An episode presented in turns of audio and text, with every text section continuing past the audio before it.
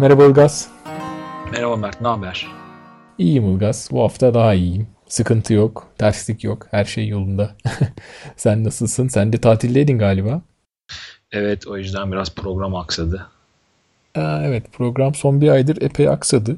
Hatta ben bu aksamalardan esinlenerek koşu düzeninizde kırık pencereler olmasın diye bir yazı yazdım bizim koşu gazetesine.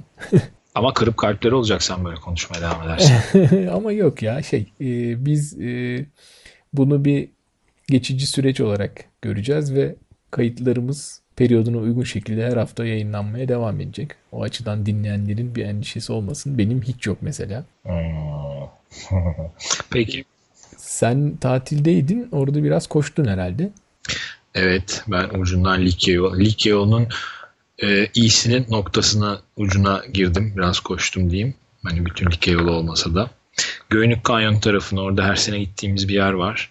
Ben de fırsat buldukça koşuyorum. Bu sene çok bir şey olmadı. 50-55 kilometre civarında koştum toplamda bir hafta. 3 gün çıktım ki benim için şu andaki ham durumuma göre güzel bir başarı bence. Bir de Likya yolu çok acayip bir yer yahu. Yani... Evet sen Likya yolu fanatiği olarak güzel hafta geçirmişsin diyebiliriz o zaman. Evet. Ay evet, hay işin komiği yani ben o kadar hakikaten kısa bir bölümüne ve komik bir parçasına girip çıkıyorum ki aslında baktığında 550 kilometrenin içinde gittiğim alan o kadar kumsalda kum tanesi ki komik belki ama gerçekten yani herhalde bu böyle o kadar ön, yar, yani ön yargılı demeyeyim de motive gidiyorum ki ha ha like yol like yol diye böyle gözlerim dolarak çıkıyorum. Gene ben bahsetmeden geçemeyeceğim bu sene gene hayretler içinde fark ettiğim bir detay var. Kutlamak gereken bir detay oradaki e, görevlileri ve lig yoluna girip çıkan yürüyüşçü ve koşucuları. E, aşağı yukarı gene bir herhalde 2-2,5 saatim geçti lig yolunun içinde ki kısımda. Özellikle bakındım Mert sağa sola. Hani ya bir çöp göreyim de kafam rahat etsin diye. Ne bir sigara, jelatini, kağıt, pil, ne bileyim mendil, gazete kağıdı, pet şişe en, en ufak bir şey yok yerde ya. Ciddi söylüyorum yani bu abartı değil. Ya bir şey göreyim diye böyle baktım etrafa. En ufak bir çöp yok yani böyle bir bilinçli e, çevrecilik, temizlik de var herhalde işin içinde. Yani bu kadar temiz bir orman ve rota hakikaten hayrete düşürdü beni. Ne güzel söylüyorsun ya. Yani hani e, dalga geçiyorsun zannettim ilk önce ama. Yok ciddi söylüyorum. Galiba. Evet yani e, süper bir şey o zaman. Ya, muhtemelen daha kolay kısımları parkurun ya da daha belki böyle yaşam alanlarına yakın geçen alanlarında muhtemelen bu kadar hijyeni sağlayamıyorlardır o anlamda ama ya şaka gibi. Yani çünkü burası sonuçta bir yol, bir patika. Hani o Belgrad Ormanı'nın içinde patika olmayan yere bile girdiğinde inanılmaz şeyler çıkıyor karşına. İnanılmaz şey dedim hani şey yani hani kırık klozet falan görüyorsun mesela içinde. Yani böyle şeyler görebiliyorsun Belgrad'da. Valla çok güzel. Yani güzel bir haber bu. Aslında şey, e, Likya Yolu Ultramaratonu hakkında konuşmuştuk biz 21. bölümde. Evet. Ee, o konuda konuşurken Likya yolunun da hikayesinden bahsetmiştin sen. Aslında evet. e, bu konuda merak edenler e, ve o bölümü dinlememiş olanlar 21. bölüme kulak kabartabilirler. Ee, ben de bu hafta sonu İstanbul'daydım. İki tane kısa ama zorlu yarışa katıldım. Ee, ben aslında biraz onlardan kısaca bahsetmek istiyorum. Yani biliyorsun bu 2012'nin e, ilk birkaç ayı biraz sıkıntılı bir dönemdi benim için ve dolayısıyla ben epey bir yarış kaçırdım. Şöyle bir dönüp bakınca kaçırdığım yarışlar böyle Tarsus yarım maratonu, İznik ultramaratonu, Çekmeköy ultramaratonu, Bozcaada bayağı bir şey kaçırmışım. E, dolayısıyla böyle bu hafta sonu iki gün üst üste böyle yarış olduğunu duyunca İstanbul'a hemen e, gitmeye karar verdim. Bu yarışlardan ilki adım adım koşu diye bir grup oluşmuş adım adımın içinde. Adım adımı zaten bilmeyen çok azdır Türkiye'de. E, bu içinde oluşan küçük grup da e, her cumartesi Belgrad'da Neşet Suyu parkurunda 6 kilometrelik bir yarış düzenliyor. Her cumartesi değil pardon her ayın ilk cumartesisi. Altıncısı ya da yedincisi düzenleniyordu bu sefer. Benim katıldığım bu haftaki yarışın bir özelliği de böyle takım maratonu düzenliyorlar. Aslında Geçenlerde bu konudan bir bahsetmiştik bir bölümde. Yani 7 kişi aynı anda start alıyor. 7'si de 6 kilometrelik parkuru bitiriyorlar. Tümünün zamanları toplanıp bir maraton derecesi elde ediliyor ve takımlar kategorisinde bu dereceyle ıı, sıralanıyorlar. Hemen bir araya gireyim. Parkur aslında bir söyleyen bilmeyenler olabilir. Parkur diye bahsettiğimiz alan aslında Belgrad Ormanı sınırları içindeki Neşet suyunun çevresinde dönen 6 küsür kilometrelik e, halkanın 6 kilometrelik bölümü değil mi? Evet evet aslında şey ama galiba tam 6 kilometre de değil. Yani ölçüm levhaları 6 kilometre gösteriyor ama ben yarışan böyle 5-6 kişiyle konuştum. 5.6 ile 5.85 arası gösteriyor. Ama tam dıştan girip tekrar dışarıdan bitirip dönersen de 6.6 kilometreleri falan toplayabiliyordun. Öyle mi? Ha, işte evet. Antrenman yapıyordum ben de orada. Oradan hatırlıyorum. Benim aslında bu yarışla ilgili söyleyeceğim şey şu.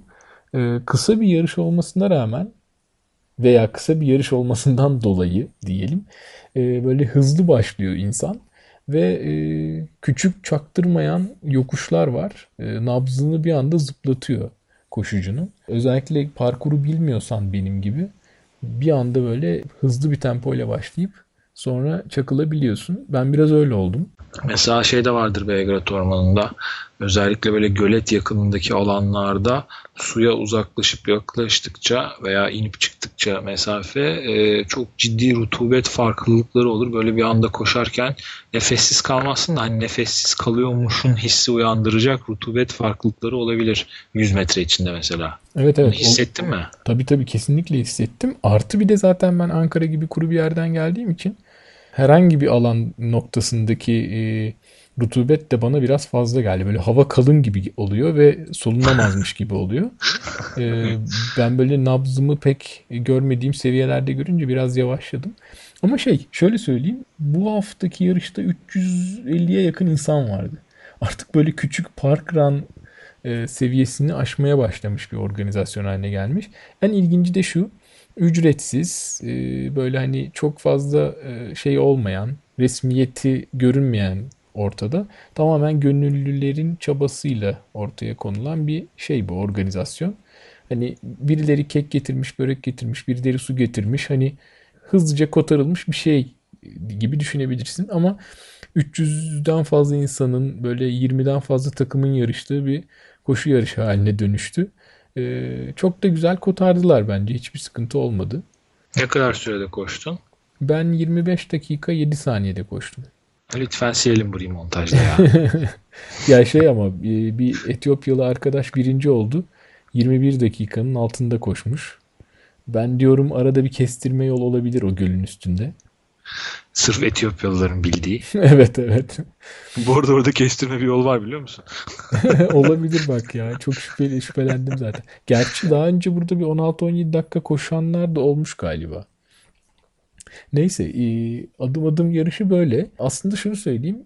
Şehrin çok yakınında böyle 6 kilometrelik bir yarış var. Koşuya yeni başlayanlar veya böyle kısa zorlu parkurlarda kendini denemek isteyenler için aslında hiç bahane bırakmamış adım adımcılar. Hemen böyle 25 dakikalık mesafede böyle güzel bir organizasyon var. Hani e, kaçarı yok. Mutlaka koşulacak gibi görünüyor. İkinci yarış pazar günü sabahtı. O da gelenekselleşeceğine inanılan Bahçeşehir Yaz Koşusu adı altında düzenlenen bir 10 kilometre yarışıydı. E, Başakşehir Belediyesi'nin sponsor olduğu Maratonist grubunun da organizasyonunu yaptığı diyelim bir e, yarıştı. 3 kilometrelikte bir halk koşusu vardı. Bu yarışın organizasyonu da çok güzel kotarılmıştı. Ee, ikisinin de e, organizatörlerinin eline sağlık. Bütün gönüllülerinin, çabalayanların eline sağlık. Hmm, Bahçeşehir'deki yarışın parkuru da yine e, adım adımın yarışı gibi kısa olan bir yarış için fazlasıyla yokuştu. Yani ben asfalt zemin değil mi? Asfalt zemin evet. Şehir içinde düzenlenmiş bir yarışın bu kadar yokuşa sahip olduğunu ilk defa görüyorum. Hani bir Bozcaada örneği var önümüzde. Bir Çayırova'yı ben görmedim ama öyle diyorlar. Ama buradaki yokuşlar cidden hani 10K temponla başladığın zaman ciddi sıkıntı yaşayabilirsin. Ee, ama şey hani e, bir düz 10K parkuru gibi düşünüp en iyi dereceyi yapmak üzerine gidilmeyecekse e, çok keyifli bir yarış olabilir. Ben burayı da 43 dakika 9 saniyede koştum galiba. Oldukça zorlu bir parkurdu ve çok sıcaktı. Ama yine çok sayıda insan vardı. 500-600 arası insan start aldı. Aslında kayıtlar 1100'den fazla kayıt gösteriyormuş ama bu kadar insan start aldı. Bu da aslında ücretsiz kaydın e, nasıl diyelim sonuçları diyelim. Genelde böyle oluyor. Ücretsiz yarışların e, katılımı %50-60'lara kadar düşüyor. Ücretlilerin bile %75 gibi bir e, ortalaması olunca bu çok şaşırtıcı değil. Evet bir de startta galiba hoş anlar yaşanmış. ya evet böyle start anında bir gariplik oldu. Hani Necdet abi var. Herkes koşu camiasındaki birçok insan bilir görme engelli. E, her yarışa gelmeye çalışıyor. O gün de oradaydı. Biliyorsun on, önce onlara start veriliyor. Startı veren kişinin söylediklerini heyecanlı grup tam anlayamadı herhalde. Necdet abilere verilen start kendilerine zannedip koşmaya başladılar. Necdet abi benim. Hayır benim. evet evet. Sonra geri toparlamak filan sıkıntı oldu. Hele de böyle sıcak havalarda start gecikince insanın canı sıkılabiliyor. Ama şey hani bence organizasyonun düzenliliğine bir negatiflik olarak yansımamalı. Bu heyecanlı grup her yarışta var. Bunları böyle yarış start halısının gerisine çekmek veya hani başlamadan önce ileriye doğru atılmalarını engellemek hep güç oluyor. Ee, ne yapalım hani onlar da koşuyu seviyorlar. Biraz fazla seviyorlar herhalde. Bu iki yarış böyleydi. Bence şey şehrin içinde böyle yarışlar var. Artık sürekli artıyor. Kaçarı yok. Ama şöyle bir konu geçti aramızda. Mayıs ayı yokuş ayı dedik yani cidden böyle Bozcaada Çayırova üstüne bir de bu Bahçeşehir'deki yokuşlar eklenince demek ki gelecek sene bayağı bir yokuş çalışmak gerekecek. Evet. Burada aslında ilk başta bahsederiz diye konuştuğumuz bir detay atladık. Onun duyurusunu yapalım. Ee, Aa, direkt evet. programın ana konularına girmeden. Çok güzel bir haber. Kardeş Podcast gelmiş. Evet. E, bizim koşu konusunda yaptığımız sohbetlere benzer şekilde bisikletle ilgili sohbetler yapan e, iki arkadaş yeni bir podcast'e başlamışlar. Özgür ve Buyruk değil mi? Evet. Bisikletsporu.com altında zaten yazılar yazacaklar, yazıyorlar galiba. Bir de böyle bir podcast'e başlamışlar. İlk bölümlerini yayınlamışlar. Hoş gelmişler diyoruz. Koşuyu hakkında sohbetler içeren bu podcast'i dinleyenlerin içinde muhakkak bisiklet sporuyla ilgili insanlar da vardır. Onlara tavsiye ediyoruz. Peki bu haftamızın konusu olarak belirlediğimiz organizasyona gelelim. Evet, DASK hakkında konuşalım istiyoruz. DAX hakkında, DAX'ın Rix'lerinden bahsedeceğiz. evet, DAX'ın Rix'i. Ee, ya aslında DASK diyoruz, DASK hakkında konuşalım diyoruz ama konuşacağımız şey aslında DASK'ın düzenlediği adam yarışı aslında Dusk'ın ne olduğundan ve adamın ne olduğundan konuşarak başlayabiliriz. Evet bunlar aslında baş harflerden oluşan kısaltmalar. evet. Dusk Doğa Araştırmaları Sporları ve Kurtarma Derneği'nin e, kısa adı. Doğal ve kültürel çevreye ilişkin tüm alanlarda araştırma yapmak ve bunun benzerinde hedefleri olan bir dernek Dusk. Adam da her yıl düzenlediği iki büyük yarıştan birisi. Anadolu Dağ Maratonu'nun kısaltılmışı. Bizim konuşacağımız aslında Dusk'ın düzenlediği adam yarışı. Bir diğer yarışı daha var. O da doğada görüntü avcılığı yarışması Dogay. O da oldukça ünlü ve herkes tarafından takip edilen bir yarışma. Ama bizim konumuz e, bugün adam olacak. Yani Anadolu Dağ Maratonu. Dağ aşma maratonu. Dağ maratonu da diyenler var. Dağ aşma maratonu diyenler de var. Evet haklısın aslında. İkisi de adama karşılık geliyor. Dağ aşma böyle daha şey geliyor bana hani. Heybetli, evet. haşmetli. Yani e, dağ koşusu ve dağ maratonu aslında içinde orienteering de barındıran bir e, yarış bu. Onun detaylarına gireceğiz. E, dağ maratonu deyince aslında böyle maraton mesafesi, mesafesi 42.195 metre e, dağlarda koşulan bu mesafeli bir yarış gibi algılanmasın. Koşu yarışı gibi de algılanmasın aslında. Evet, isteğinin koştuğu ama birçok insanın yürümekle ancak tamamlayabildiği bir yarıştan bahsediyoruz. E, niye aslında bugün DASK'tan konuşuyoruz? Çünkü bu seneki DASK'ın ilk duyurusu yapıldı. Dolayısıyla biz de hani bu konuya girelim. Belki de e, bekleyen, bu e, konuyu öğrendiğinde katılmak isteyecek insanlar olabilir dedik. DASK'ın düzenlediği adam yarışı e, aslında her sene aynı tarihlerde Haziran-Temmuz aylarında daha çok Temmuz aylarında düzenleniyor. E, ama nerede düzenleneceği e, bir yıl boyunca duyurulmuyor. E, yarışa bir ay kala e, duyuruluyor. O da genel anlamıyla aşağı yukarı bir bölge söyleniyor. Geçen sene e, Bolu'da Köroğlu Dağları civarında yapılmıştı. Bu sene de aynı yerde yapılacağı duyuruldu. Kıbrıs Çıkı kasabası şey, e, köyünden çıkmıştık değil mi geçen sene? Geçen sene öyleydi. Bu sene neresi olur bilinmez ama yine e, Bolu Köroğlu Dağları'nda düzenlenecektir diye duyuruldu. E, genelde böyle birinci duyuru, ikinci duyuru ve işte kayıtlar vesaire diye gidiyor. E, birinci duyurusu yapılmış oldu. Biz biliyorsun geçen sene katılmıştık. Dolayısıyla aslında adamın Anadolu Dağ Aşma Maratonu'nun içeriği hakkında nasıl düzenlendiği hakkında epey bir bilgimiz oluştu geçen seneki deneyimden sonra. Biraz ondan bahsedelim istersen. Aha. Ee, çok kabaca yapısından bahsedebiliriz belki. İki gün sürüyor yarış. Ee, ana kamp ve ara kamp kavramlarından biraz bahsetmek gerekebilir. Daha sonra alt başlık olarak belki hani oryantirik nedir, harita pusula ilişkisi, daha sonra hani daha işin teknik yönü, e, işte beslenme, bunun içine sıvı alımını da belki ayrı bir başlık olarak açık konuşabiliriz. E, teçhizat, zorunlu teçhizat ve faydalı iş kolaylaştırıcı, hayat kolaylaştırıcı teçhizattan bahsedebiliriz diye düşünüyorum. E, madde madde gidelim. E, ana kamp ilk önce e, yarışmacılar ve hatta bence bu Dask'ın çok güzel bir girişimidir. E, seyirci tabii olamıyor böyle bir etkinlikte ama destekçi diyelim. E, ailelerin, arkadaşların, çoluk çocuğun gelebileceği bir ana kamp alanı e, kuruluyor. Bu ana kamp alanında ateş yakılıyor, su tedariği oluyor. E, buraya insanlar kendi imkanlarıyla ulaşıyorlar. Burada çadırda konaklama oluyor. E, elektrik olmuyor genelde ama cep telefonunun çekebileceği yerler genelde seçiliyor ve hep böyle köylere, kasabalara yakın yani aracınla gidip gerektiğinde malzeme, erzak alabileceğin uzaklıkta yerlerde kuruluyor bildiğim kadarıyla bu ana kamp alanları. Ee, ilk gün burada buluşuyor yarışmacılar ve e, destekçileri. Daha sonra akşam burada bir briefing yapılıyor. Hani e, genel bilgiler veriliyor. Rota hakkında biraz ipuçları veriliyor. Mesafeler, toplam tırmanış e, ve iniş kazanımları dan bahsediliyor. Ee, sonra çeşitli kriterlere göre geçen sene galiba kayıt olanların cep telefonu numaralarının e, küçükten büyüğe doğru sıralanmasıydı gibi bir kriter hatırlıyorum.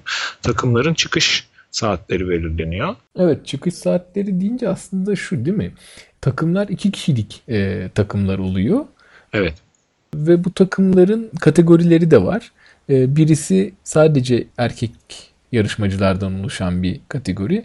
Diğeri de e, sadece kadınlardan veya bir erkek bir kadından oluşan karışık kategori oluyor. Bu iki kişilik takımlar neden start almaya başlıyor diyorsun? Çünkü aralarında 5-10 dakikalık farklarla start alıyor bunlar değil mi? Tabii. Çünkü sonuçta herkesin yapması gereken iş baktığın zaman e, yeri bilinmeyen bir noktanın yerini bulup oraya ulaşıp e, orada kaydını yaptırıp bir sonraki yeri tam belli olmayan noktanın yerini belirleyip oraya ulaşmak.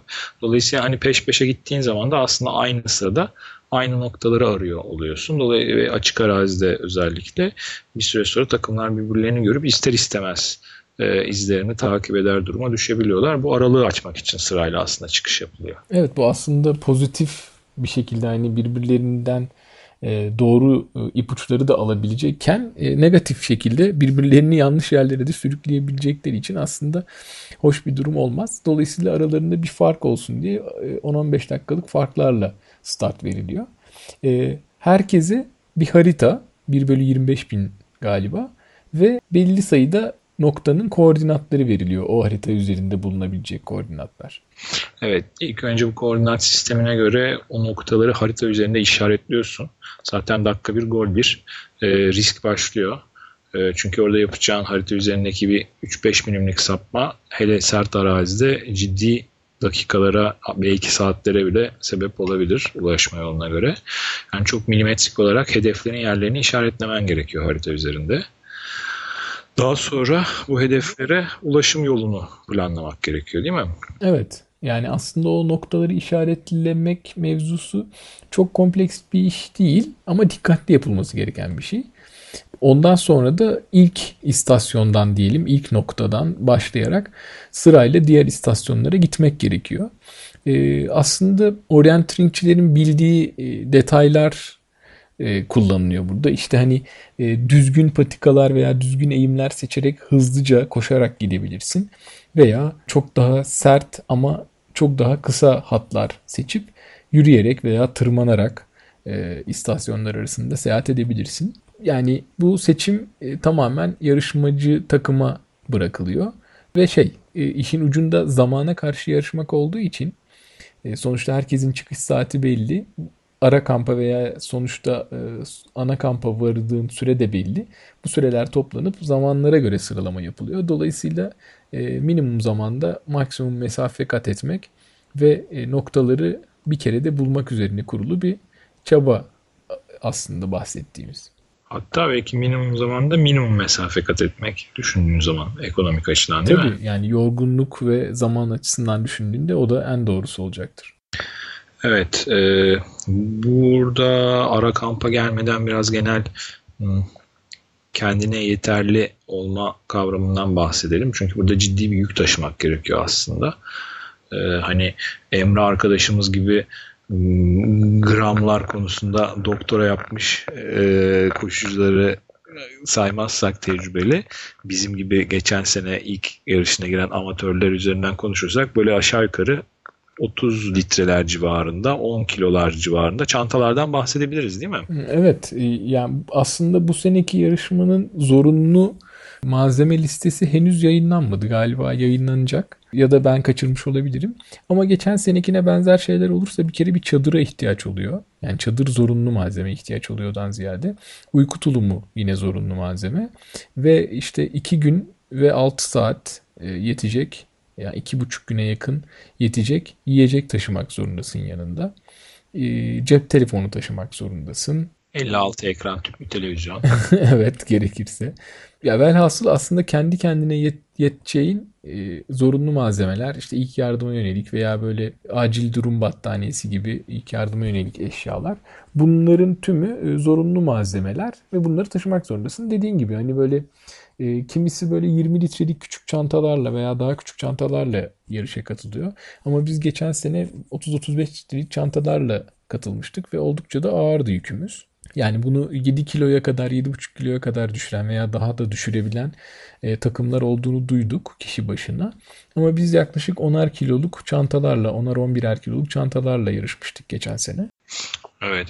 Ve tabii hani alışık olmayanlar için 10 kilo belki ilk sırtına taktığında o kadar korkutucu olmayabilir ama e, bizim geçen sene harcadığımız eforu düşünüyorum. Biz yaklaşık 2 günde 60 kilometre mi yol kat etmiştik? Toplam 24 saat yürümüştük. Evet hani kilometreden çok emin değiliz ama 12'şer saatten 2 gün boyunca durmaksızın yürüdük.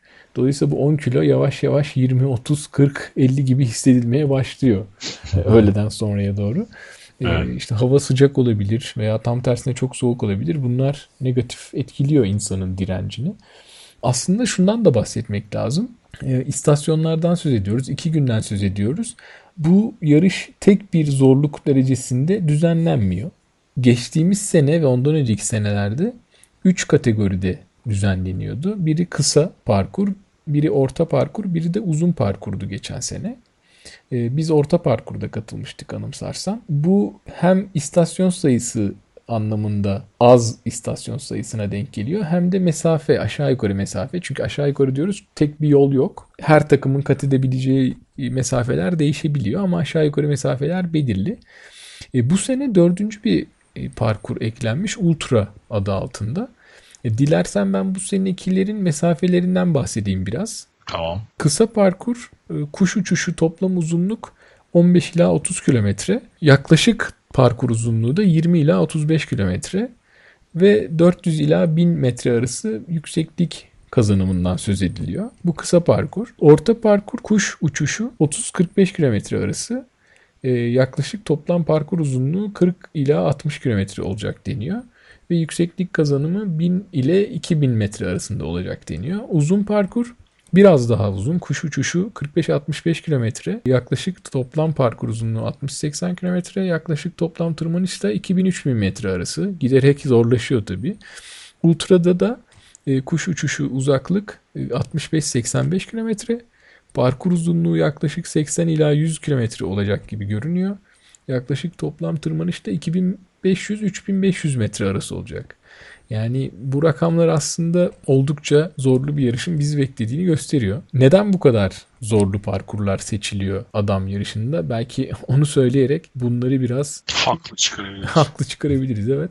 Çünkü e, adam yarışı e, dünyaca ünlü Ultra Trail du Mont Blanc'a yine bizim başka bölümlerde adını çokça andığımız ünlü Patika Ultra Maratonu'na puan veriyor bu yarışlara katılmak için belli puanlar toplanması gerekiyor. Adam da e, bu yarışlara puan veriyor. Puan verebilmesi için belli mesafeler ve belli yükseklik kazanımlarını karşılaması lazım. Dolayısıyla bu sene bu dört parkurda yarışacak takımlar. Bir de tabii gene istasyonlardan laf açılmışken e, buradaki personel ve insan gücünden de saygıyla bahsetmek gerektiğini düşünüyorum.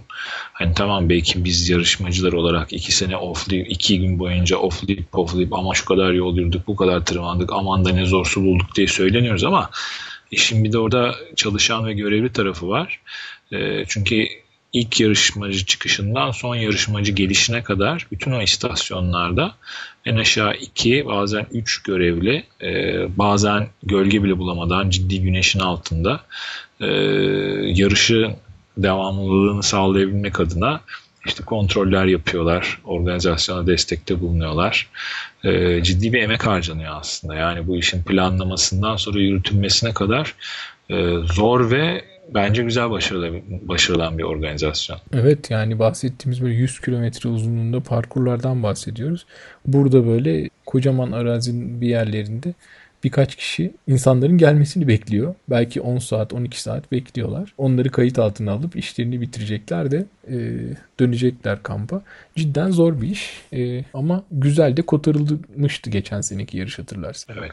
İstersen şimdi ilk geceye gelelim. Ara kamp olayını anlatalım biraz. Sonra ikinci gün ve finish mantığını anlatırız. Ana kamptan ilk sabah yola çıktıktan sonra işte seçtiğim parkurdaki hedef miktarlarına göre bütün noktalara uğrayarak e, son ilk gün rotasının son noktası olan ara kampa ulaşılıyor. E, ara kampta gene su imkanı olan e, organizasyon tarafından ateş yakılan, ateş desteği verilen ve sıcak su desteği verilen bir kamp alanı oluyor. E, burada m, sırt çantanda taşıdığın yine çadırını kurup kendi e, konaklıyorsun ilk gece. Evet sadece sıcak su ve e, ateş desteği var. Geri kalanlar yarışmacıların kendi taşıdıkları şeylerden ibaret. Çorba yapıp sigara içebiliyorsun mesela. e, aslında bir de şeyi söylemek lazım. Ara kampa varmak için de belirli bir e, süre kısıtlaması var. Yani belli belli istasyonlarda olduğu gibi ara kampta da var. İşte geçen sene 12 saatte anımsarsan 12 saati geçtiysen kapattık deyip geri oluyorlar startta değil mi? Evet kapattık diyorlar. Sen o hani yarışmadan diskalifiye olmuş oluyorsun. Evet. Bu arada belki şey gelebilir şimdi biz böyle şakalar yaptıkça insanların akıllarına ya diyelim ki ben katıldım ama işte 10 hedefe gitmem gerekirken 7. hedefte yoruldum, geciktim, bir şey oldu, sıkıldım ben bunu bırakacağım dedim. Ne oluyor? Şu oluyor. 7. hedefe gidiyorsun diyorsun ki sevgili 7. hedef çalışanları ben çok sıkıldım, yoruldum, bırakmak istiyorum diyorsun. Onlar diyorlar ki ha öyle mi peki o zaman hemen siz diskalifiye yazalım diyorlar. Peki diyorsun ben nasıl döneceğim buradan bilmem kaç kilometre 500 şey tepe gerideki starta. Şey diyorlar işte e, haritanız var buyurun yürüye yürüye geri dönmeniz gerekiyor diyorlar. Yani dolayısıyla hani yarışı bırakmanın aslında adı bırakmak oluyor ama çok da istesen de bırakamıyorsun. Sonuçta bütün e, personelin o gün sonunda organizasyon araçları tarafından toplanmasını beklemezsen eğer. Hatta beklesen bile yani sonuçta istasyondaki insanları toplayacağı için araç sana yer olmayabiliyor. Ama bazı istasyonlarda böyle tesadüfen hani şans eseri bir araca rast gelip e, gidebiliyor insanlar ama dediğin doğru. Bir ara kampta yarışı bırakmak her zaman e, rahatlıkla ana kampa gidip dinlenmeye başlamak anlamına gelmeyebiliyor. Bir de kaybolma durumu var değil mi? Evet. Geçen sene en güzelinden yaşadığımız. Evet neredeyse yaşamak üzere olduğumuz. Kaybolduğunda da hani zorunlu e, malzemelerden biri olan cep telefonuyla organizasyona ulaşıp en son nerede olduğunu bildiğini vesaire gibi bilgileri vererek seni bulmalarını isteyebiliyorsun. Ama bana korkunç geliyor düşündükçe ya. Yani ben ona geçen sene sordum. Dedim ki biz kaybolsak dedim ki kaybolduk. Size telefon açtım. Ne demeye istiyorsunuz? Ne dememi bekliyorsunuz? Dedim işte şey dediler yani tarif edeceğin etrafını. Etrafında hiçbir şey yok ki. Dere var. Taş var, ağaç var yani. Hiçbir şey görmüyorsun başka. Ama işte artık herhalde o konuda ustalaşmışlar. Hani dere nereden iniyor, çatal mı oluyor, kaç tepe görüyorsun diye. Sonuçta sen tarif ettikçe onlar da haritadan takip edip ipuçlarını okuyup ihtimalleri belirleyip sonra muhtemelen onlar sana gene bazı sorular sorup peki şurada şu mu var, burada bu mu var veya biraz ileri git işte yukarı çık şu mu var, bu mu var diye.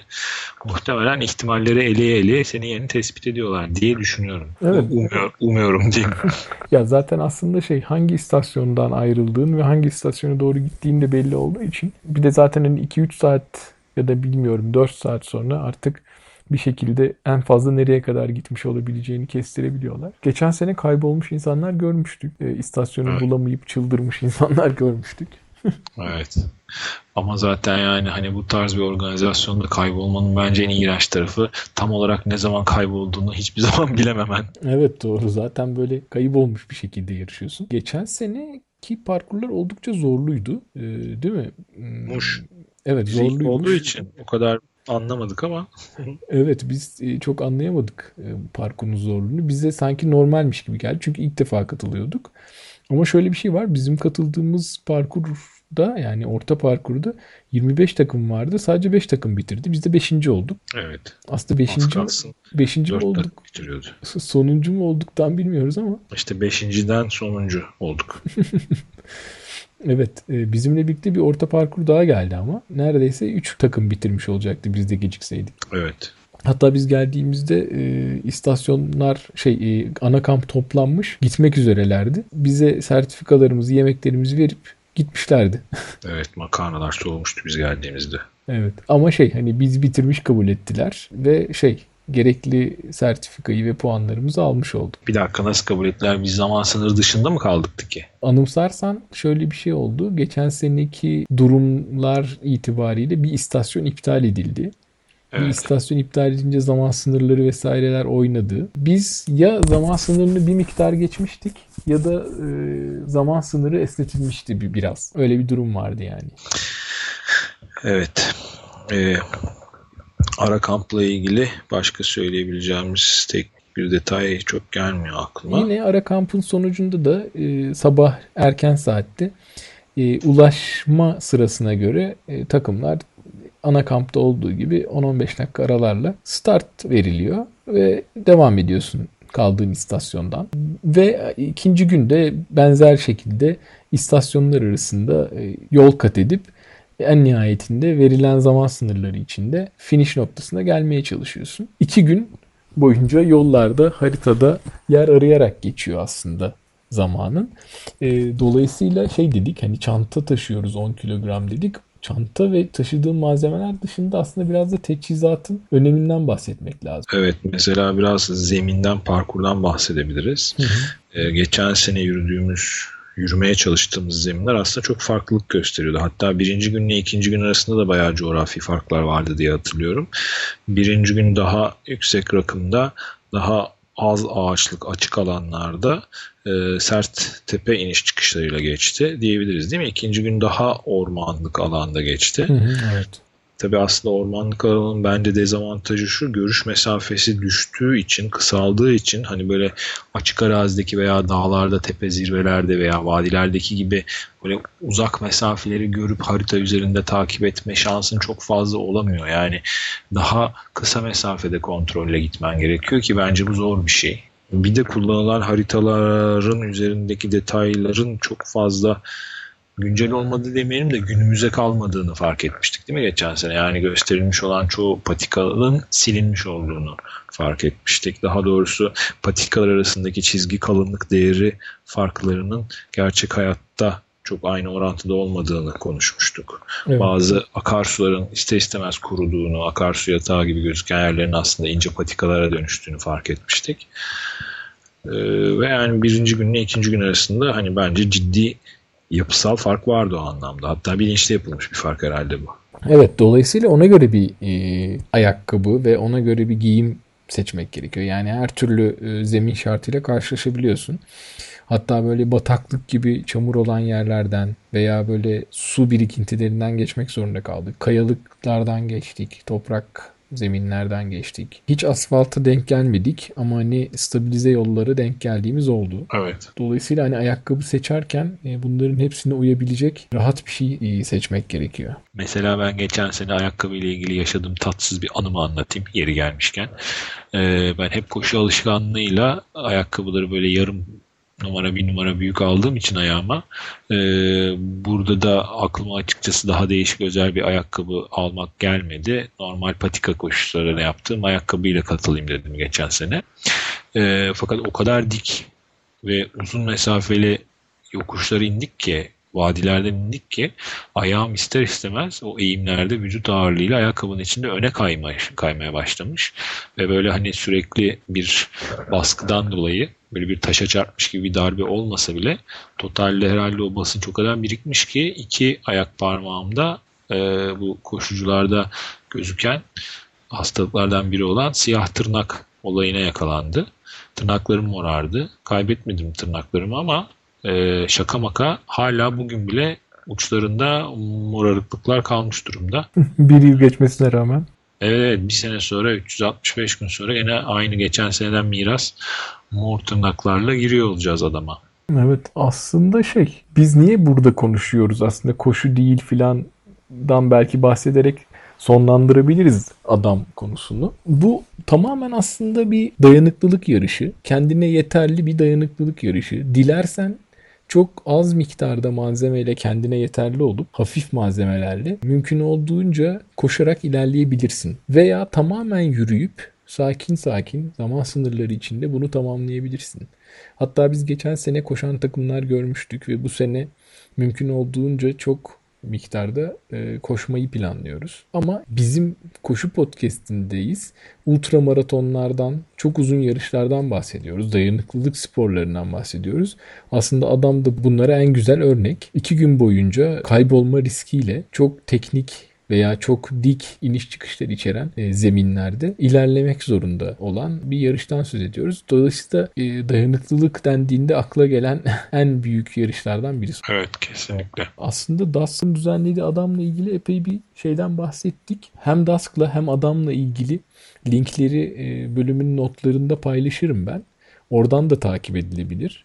Daha yeni ilk duyurusu yapıldı. Yani yarışa bir buçuk aya yakın zaman var şimdiden planlamalarla, takım kurmayla veya e, teçhizat edinmeyle yarışa hazırlığa başlanılabilir. Kayıt ücreti bu sene 180 liraymış takım başına. Bireysel ücret kabul edilmiyor. 16 Temmuz'a kadar yatırılması gerekiyor. Şöyle bir şey var ya bir sağlık belgesi getirmen gerekiyor ya da belli bir e, spor dalında lisansa sahip olman gerekiyor. Bunun dışında başka bir gereklilik yok. Ben bir şey ekleyebilirim antrenman hazırlıkla ilgili. İstanbul için konuşuyorum. E, İstanbul Orienteering e, grubunun düzenlediği e, daha sık adama yönelik antrenman niteliğinde DASK'a hazırlık zirve o antrenman ları oluyor, antrenman yarışları oluyor. Ee, zorlu ve kırıcı parkurlarda gene Belgrad Ormanı sınırları içinde düzenliyorlar. Bunu da IOG'nin sayfasından takip edip merak edenler gidip hatta ilk defa deneyecekler orada bir harita pusula eğitimi de alıp kendilerini ve olayı deneme şansına da sahip olabilirler. Evet bir miktar orienteering hakkında bilgi almak çok faydalı olabilir. Hem bahsettiğin etkinliklerle hem de internetten vesaire bulunabilecek kaynaklarla böyle 1 bölü 25 bin haritayla yön bulma, pusula kullanma gibi konularda insanlar e, bilgi edinirlerse yarışta çok daha rahat edeceklerdir.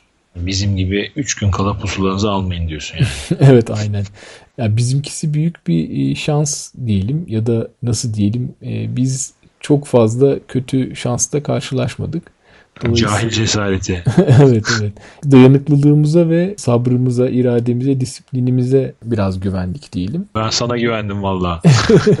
Aslında çok güzel bir şey söylüyorsun. Takım denen şey çok önemli. Yani iki kişi olmazsa bu iş gerçekten zor olabilir. Ee, yeri geldiğinde sen bana güveniyorsun. Geri geldiğinde ben senin bazı söylediklerinden güven alıyorum veya motive oluyorum, ilerliyorum. Dolayısıyla takım olmak çok önemli. Çünkü yer yer insan böyle usanma noktasına veya çok aşırı derece yıpranma, yorulma noktasına gelebiliyor. Yanındaki kişinin motivasyonu çok önem arz ediyor. Dolayısıyla teçhizat sayarken en önemlisi iyi bir takım arkadaşı demek lazım. Evet. O zaman şimdiden kendinize bir takım arkadaşı bulup antrenmanlara başlayın diyoruz. Bir takım arkadaşım, bir pusula bu iş tamam. bir de çanta. Evet. Bölüm şarkısı da Barış Manço'dan Dağlar Dağlar. tamam o zaman e, bu bölümü burada bitirelim. Herkese iyi antrenmanlar dileyelim. Peki herkese iyi Herkese iyi antrenmanlar. antrenmanlar. Görüşmek üzere.